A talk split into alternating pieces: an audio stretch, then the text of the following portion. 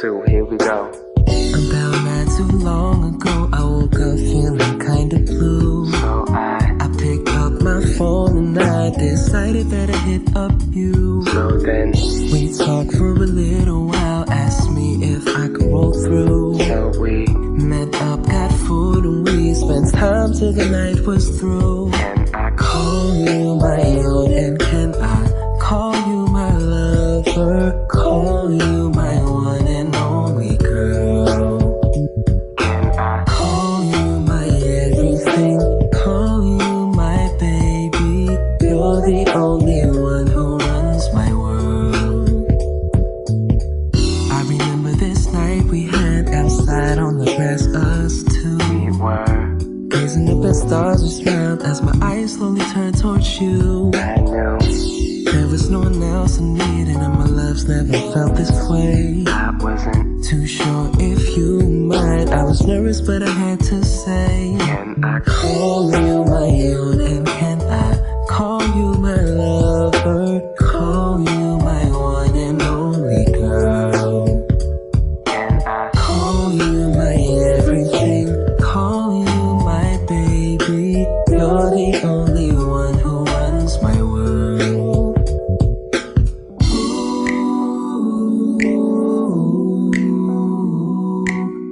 Yeah. If you one of the sexy people in the place, you're probably snapping your fingers right about now. Listen to program. Hey, call me now, call me later, or call me whenever. Call me friend, call me lover, or call me whatever. I call you mine, no ownership implied whatsoever. I call it what it is, a natural blend together. Them other brothers like to holler forever. I holler now. How it sound to you when I'm in town? You can get it, if not you can imagine. Enough with the rap, time for some action. Call you my union, can I call you my lover? Call you my one and only girl. Can I call you my everything? Call you my baby. You're the only one who runs my world. Can I call you my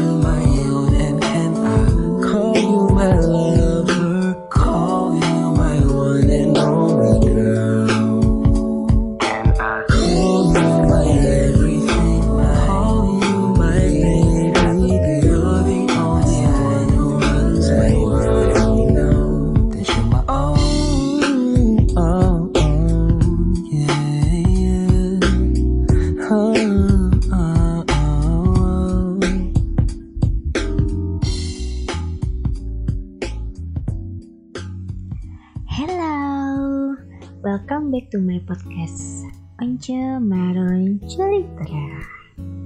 Satu buah lagu dari Jeff Bernard dengan Call You Mine. Kapan you call me mine? Call me yours. Nah, sebelum mendengar ocehan gue, mau sengaja gue kasih kalian lagu supaya otak kalian tuh di-refresh dulu sebelum mendengar suara gue yang ya akan memenuhi otak kalian ini.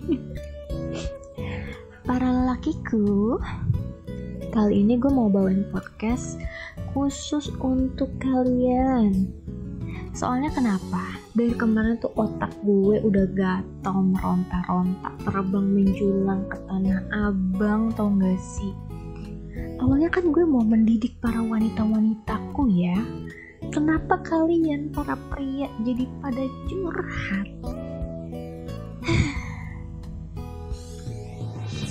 Sebentar ya, matiin lampu dulu.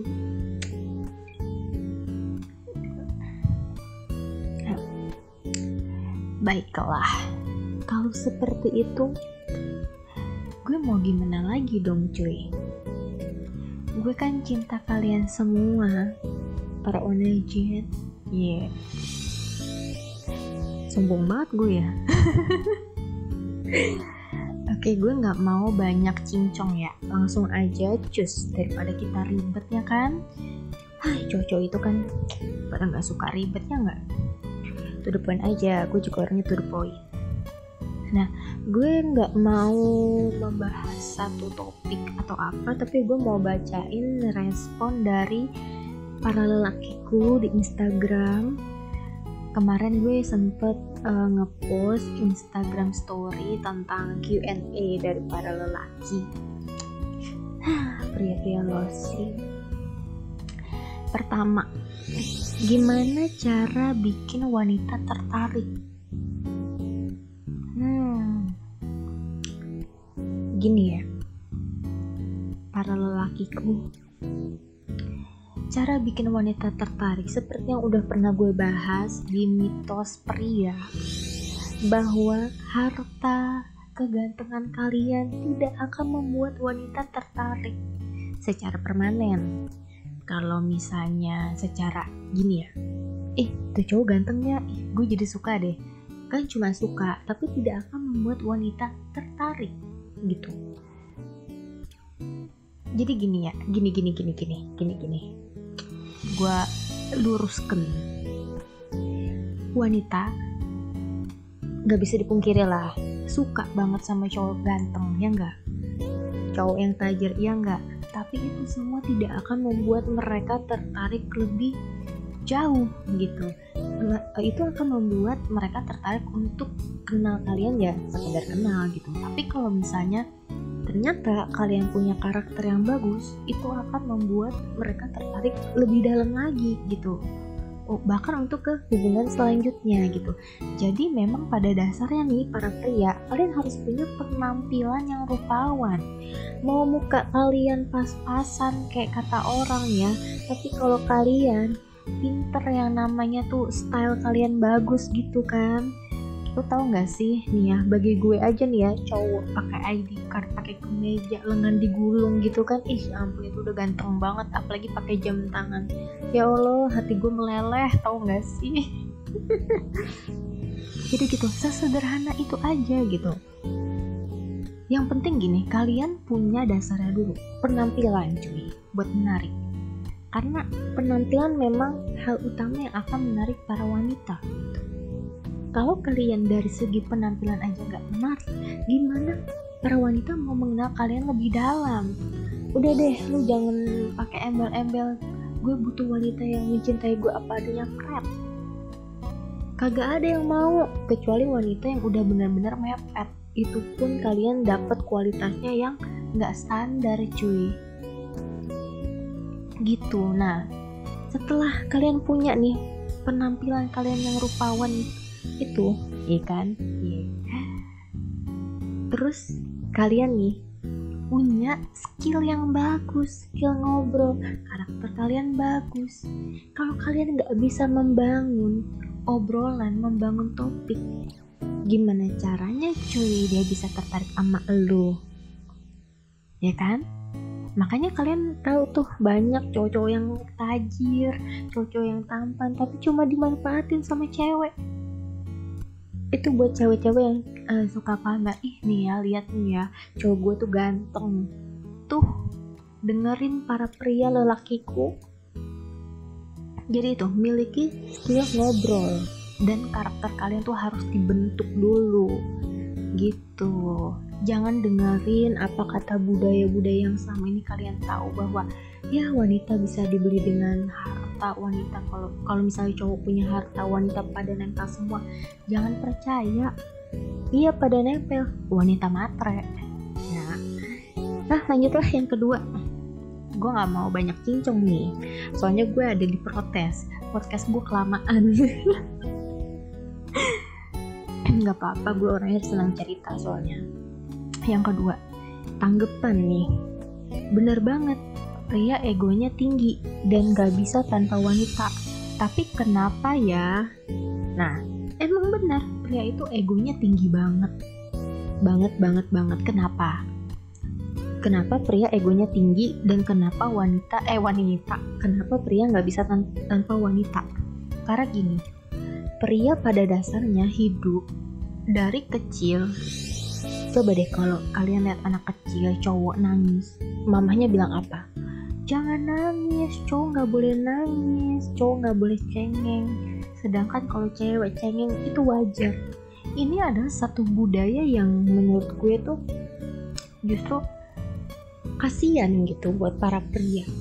Ya gak sih? Padahal gini ya, nangis, bentuk cengeng kan, kalau cengeng kan itu orang yang suka nangis dikit-dikit, nangis. Cuma untuk cowok nangis itu nggak apa-apa, karena itu kan bentuk dari kita mengekspresikan emosi kita. Jadi janganlah larang-larang cowok untuk tidak menangis gitu, cowok menangis nggak apa-apa. Terus nih, kenapa ya cowok itu nggak bisa hidup tanpa wanita? Karena gini, kebutuhan tertinggi seorang pria itu adalah egonya, dan yang bisa memenuhi egonya itu cuma wanita. Karena wanita tuh tipe orang yang suka memuji gitu. Kalian suka dengar kan kayak para wanita gini, kamu cantik deh, ih kamu juga cantik, kamu lebih cantik loh daripada aku. Sedangkan di kalangan cowok, emang ada cowok ngomong gini, bro lu ganteng banget loh, iya bro lu juga lebih ganteng dari gue. Yang ada kalian dikira gay, ya Allah. Nah kalau wanita nggak bisa, kalau wanita bisa tanpa pria, karena teman-teman dan lingkungan wanita itu bentukannya memang seperti itu, ego mereka terbiasa diasah gitu. Sedangkan kalau cowok, egonya tidak pernah terpenuhi kecuali dengan wanita gitu. Makanya banyak wanita single yang fine-fine aja gitu kan, pergi sama temennya kemana-mana sendiri, mereka fine-fine aja gitu. Sedangkan cowok mana? Single iya, tapi coba lihat dulu dia jajan nggak. Cowok itu jujur ya, cowok itu setelah gue teliti-teliti banyak cowok-cowok kesepian yang dia tuh kebutuhan egonya. Ego itu bukan berupa kayak seks gitu, enggak. Ego itu justru kayak sebuah pujian, apresiasi gitu. Karena cowok itu nggak dapetin itu semua di lingkungan cowok gitu. Jadi yang dibutuhkan cowok adalah kayak apresiasi, terus dipuji gitu-gitu sih, pengakuan. Cowok itu butuh pengakuan karena pada dasarnya tuh cowok merasa bahwa ya karena dari dulu dirinya dituntut untuk menjadi pemimpin gitu. Lu ngerti gak sih bahasa gue? Ya pokoknya intinya itulah ya. Ketiga, kenapa cewek selalu pengen sosok cowok yang bisa ngertiin dia? Kenapa cewek selalu pengen sosok cowok yang bisa ngertiin dia dan dengerin keluh kesahnya? Tapi ketika kita udah jadi yang dia mau, dia malah pacaran sama yang lain, atau kitanya ditolak. Oh, ini friendzone. Nah ini ya, gue demen nih bahas kayak beginian.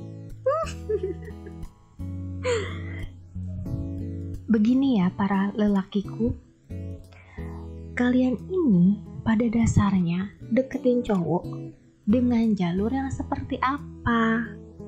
Kalau kalian dari awal deketin dia dengan jalan kalian menjadi teman curhat baiknya dia, ya kalian akan tetap jadi teman curhatnya cuy, nggak bisa jadi pacarnya.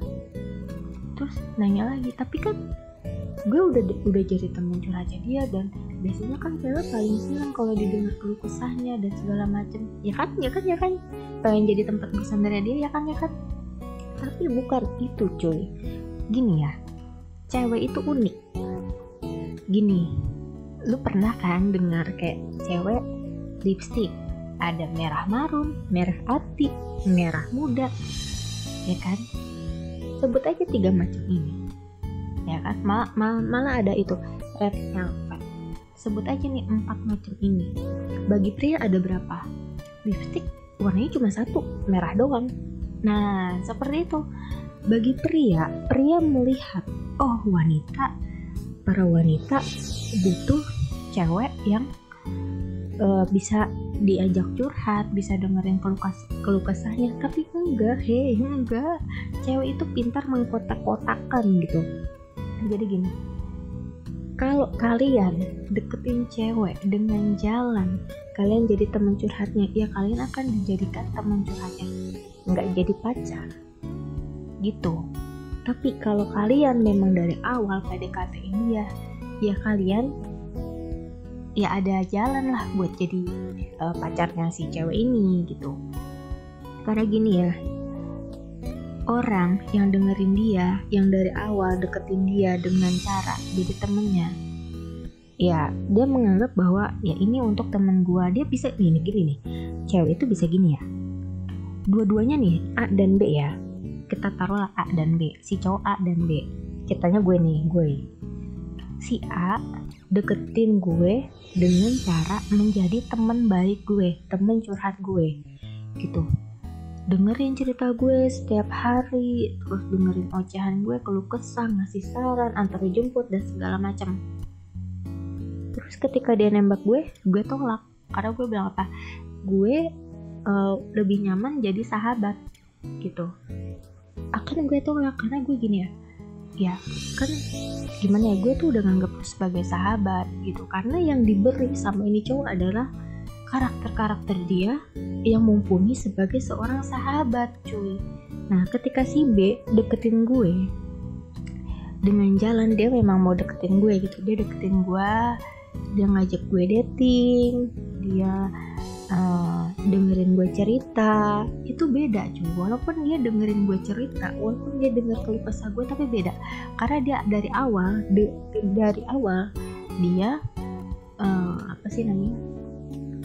dia udah ngasih tahu nih bahwa tujuannya dia dengan gue adalah untuk dating, untuk kehubungan yang serius gitu. Karena gini ya, cewek itu suka banget sama yang namanya kepastian. Jadi kalau dari awal kalian cuma deketin sebagai sahabat, ya udah, cewek nggak akan berekspektasi, nggak akan investasi perasaannya sama kalian gitu. Yang ada kalian lagi dengerin dia curhat, tahu-tahu cewek ini cerita, tahu nggak aku tuh lagi suka sama si cowok itu tuh yang di samping kantor aku. Mati nggak lu? Tapi kalau misalnya kalian dari awal bilang gue mau deketin lu nih, gue mau PDKT-in gitu kan, ya lu nggak perlu lah ngomong gue mau PDKT-in, lu nggak perlu. Tapi kan dengan cara lu ngajak dia dating, ngajak dia jalan gitu kan, itu udah menunjukkan bahwa oh cowok ini ada kemauan gitu. Nah kalau misalnya dia udah lihat dari lu ada kemauan deketin si cewek ini gitu, dia akan buka pintu cuy. Oh ya udah, gue persilahkan dia untuk mengetahui gue lebih dalam gitu. Dan dia akan mengkotak-kotakan mana yang bisa dia ceritain ke lu, mana yang lu perlu tahu tentang dia, mana yang sekiranya dia itu gimana? Sekiranya cewek ini tuh bisa memberi rasa gitu, gimana ya bahasanya tuh, pokoknya gini, si cewek ini akan membuka pintunya buat cowok itu masuk. Dan cowok itu dia akan beriin satu ruang gitu, satu sisi untuk si cowok ini gitu. Dan dia akan mulai berekspektasi tentang kalian. Kalau dia udah mulai berekspektasi tentang kalian cuy, ya itu namanya dia udah investasi. Kalau dia udah investasi tentang lu gitu kan kayak dia mikirin lu kan, itu satu bentuk investasi cinta kan. Itu udah ada yang namanya tuh benih-benih cinta tuh. Jadi tinggal lu siram-siram aja tuh biar tumbuh, ya enggak? Gitu. Nah, udah ya, lanjut. Nah, keempat. Kalau cewek enggak mau ditanya lagi apa, langsung ajak jalan aja ya. Pria. Begini ya. Begini. Maksud gue, kemarin posting kayak begitu bukan berarti kalian harus jadi cowok agresif. Jangan. Yang ada kalian malah ditinggal, cewek itu malah kabur. Ya Allah. Gini. Kalau misalnya kalian bingung nyari topik tuh gimana gitu kan. Gampang banget, kalian jangan nyari topik yang jawabannya iya atau tidak. Kalian jangan nyari topik yang biasa-biasa gitu, kayak lagi apa, udah makan belum, udah pulang kerja belum. Itu adalah pertanyaan yang ditanya mungkin sama ribuan orang di luar sana yang lagi deketin dia juga. Kalau kalian nggak punya apa tuh namanya, ibaratnya nih kalian produk kan. Kalau kalian nggak punya tes apa ya, nggak punya fungsi yang spesial, manfaat yang spesial, rasa yang mewah, ya kan? Bahasa gue amburadul dah tuh.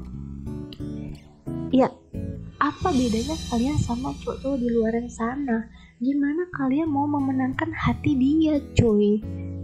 Ya Allah, gue mah gedeg banget dah sama kalian. Pengen gue rombak-rombak nih kalian semua. Gini.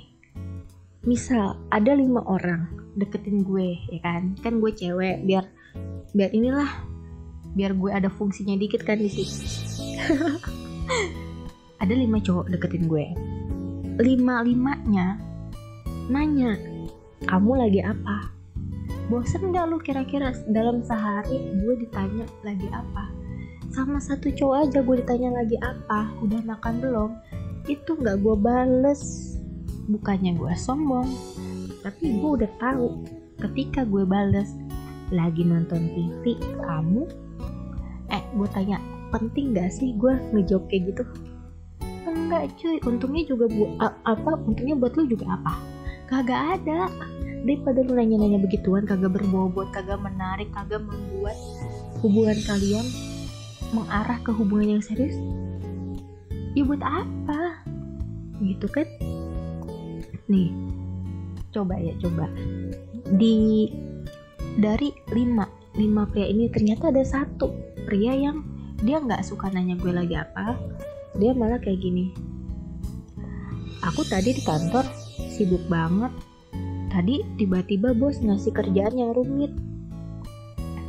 Terus, by the way, kamu gimana tadi kerjaannya?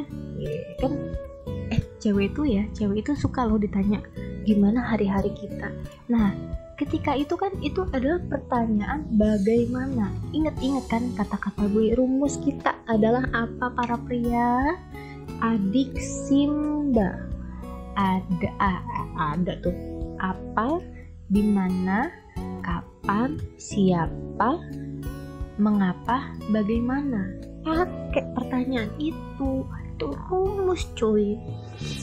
Kalau lu cuma nanya yang jawabannya ya dan enggak, ya elah, lu mau PDKT sampai berapa tahun buat deketin dia? Elah, keburu dianya udah nikah sama yang lain gitu ya. Jadi itu contoh, itu pertanyaan bagaimana gitu. Nah, si cewek kan pasti akan gini kan, dia nanya. Terus cewek kan demen cerita dong. Iya, kalau aku tadi sih di kantor biasa-biasa aja sih, nggak ada kejadian-kejadian unik gitu. Nah, kalian bingung tuh kan, otak kalian buntu, kalian udah melalang buana mencari-cari topik lagi, tapi kalian nggak nemu. Ya gampang. Tadi? Oh, nggak ada apa-apa gitu kan, biasa aja gitu. Yah, kurang seru ya. Kamu lain kali bikin ulah aja biar seru gitu. Apa kek bercanda-bercandaan kalian gitu. Terus misalnya kalian mau kalian mulai aja dengan cerita gitu. Gini misalnya, kamu udah pulang? Gak apa-apa, kamu udah pulang? Udah, misalnya gitu. Wih, cepet ya, aku terjebak macet di Jakarta nih. Kapan ya Jakarta bisa nggak macet? Ada pertanyaan kapan gitu. Si cowok jawab, ya kalau kayak gitu mah nggak usah ditanyain, kayaknya nggak bakalan deh. Terus ya timpa lagi gitu. Jadi jangan pertanyaan yang jawaban ya dan tidak gitu. Dan kalian boleh langsung jalan tuh. Kalian boleh jalan, lu boleh ngajak dia jalan, kalau kalian udah akrab. Percuma kalian gak akrab di chatting, cuma monoton, pertanyaan gitu-gitu aja pendekatannya. Ya Allah, ya lu terus kalau misalnya ketemu dating, lu mau ngomongin apaan? Mau ngomong sama meja, sama pelayan, yang ada kikuk cuy. Begitu. Yang kelima, terakhirnya, karena gue gak mau bikin podcast banyak-banyak, ingat, gue habis diprotes. 5. Kenapa cewek suka main kode-kodean? Para lelakiku, kalau cewek yang suka main kode-kodean, apalagi kodenya yang rumit, ketika kalian gak ngerti maksudnya dia, terus dia ngerengek-rengek, dia marah-marah, let me say, tinggalin aja. Cewek kayak gitu tinggalin aja. Kalian ngapain sama cewek yang kayak gitu? Kalian hanya akan mempersulit diri kalian sendiri. Sedangkan kalian selama masa karantina ini, kalian bisa loh belajarin podcast-podcast gue lebih lagi, baca-baca IG story gue lagi gitu kan. Nanti kalian keluar dari gua, ya kan, kalian ngajak dating gitu kan, ngajak dating orang-orang yang udah kalian chat, yang udah kalian swipe right, yang match di Tinder, di Bumble, ya kan, di aplikasi dating gitu kan. Selesai corona, kalian jalan sama mereka nih ya, yang udah ngajak gue jalan abis corona, udah antri cuy, udah banyak. Sombong banget emang gue. Nah, gitu. Kalian selama masa karantina ini, pandemik ini, belajarin, ya kan, diperdalam lagi, biar karakter lu tuh terbentuk cuy. Jadi ketika si cewek ini melihat kalian, wah ini cowok beda banget daripada yang kemarin-kemarin gue dating gitu, kalian akan dapat value yang lebih cuy. Kan lebih enak. Yang ada kalian nanti malah makin kelabakan, banyak cewek-cewek yang nempel. Cewek kalau ngasih kode dikit-dikit ya gak apa-apa lah, tapi kalau misalnya ngasih kodenya yang ribet, itu udah deh tinggalin aja gitu. Dan gue kasih tahu, cewek-cewek, atau gue nggak suka sih nyebut cewek, karena cewek itu kan berarti belum apa ya, masih labil lah gitu, belum dewasa gitu. Wanita, wanita kan bijak, kayak gue, sombong banget mana. Terus kalau wanita-wanita yang dia udah nggak ngasih kode, yang dia to the point, itu wanita yang harus kalian pertahankan. Kenapa? Karena dia tahu, dia mengerti bahwa menjadi pria itu tidak mudah. Oleh karena itu, kenapa wanita yang tidak suka memakai kode itu adalah wanita yang wajib dipertahankan. Dia nggak pakai kode aja, itu udah bentuk kerjasama untuk membangun hubungan, gitu kan? Karena cuy, pernikahan itu kalian jalanin berdua, bukan kalian tiap hari menerka-nerka kode istri lu bagaimana. Forget it. Oh ya, satu pesan gue di masa pandemik ini, ini tadi udah ya, pertanyaan-pertanyaan udah. Satu pesan gue di masa pandemik ini, kalian coba lebih banyak dating online gitu kan. Nah, jadi nanti ketika pandemik ini udah berakhir, kalian udah dating sama beberapa wanita, ya kan. Terus ya, jangan kalian dating pertama ajak cewek nonton. Lu bayangin cuy, masa perkenalan terus lo habisin waktu 2 jam buat nonton, abis waktu lo keburu jam 8, dia pulang, udah ditelepon sama mamahnya. Lagi pula, masa dating pertama adalah masa pengenalan karakter lebih lagi. Gue saranin kalian nonton itu ada di dating ketiga atau keempat gitu cuy. Jadi lu jangan wasting time, karena gini ya, ingat rumus kita adalah koleksi, seleksi, resepsi. Masa dating pertama kali kita habiskan untuk mengenal siapa calon pasangan kita. Jadi selesai kalian dating, kalian bisa tahu nih, ini masuk kriteria gue nggak ya gitu. Langsung seleksi, ya kan? Kalau misalnya kemungkinan dia masih bisa nih, masih kalian mau kasih kesempatan di dating kedua, ya udah, kalian jangan buang dulu gitu. Nggak perlu ragu, ya nanti kalau dia udah baper gimana? Ya biarin, itu masalah dia, baper sendiri. Ini adalah permainan. Masa PDKT itu adalah permainan. Kalian nggak perlu tulus, kalian nggak perlu namanya kesetiaan cuy. Kecuali kalian sudah menjalani hubungan itu, baru kalian seriusin. Berhentilah permainan karena kalian berdua sudah memenangkan permainan PDKT ini gitu. Jadi tugas kalian kalau misalnya udah jadian, udah in relationship, kalian berdua berjuanglah menghadapi dunia. Mantep banget kan bahasa gue. Terus apalagi ya pesan gue? Tapi nggak mau di sini, ntar aja. Oke, sekian dulu dari gue. Semoga kalian bisa tidur dengan tenang para lelakiku. I love you so much. Kalau kalian mau tanya-tanya, mau tahu lebih dalam lagi, nggak apa-apa, DM gue aja di Instagram gue @ona_mari_isra. Oscar Nano Alpha Mama Alpha Romeo India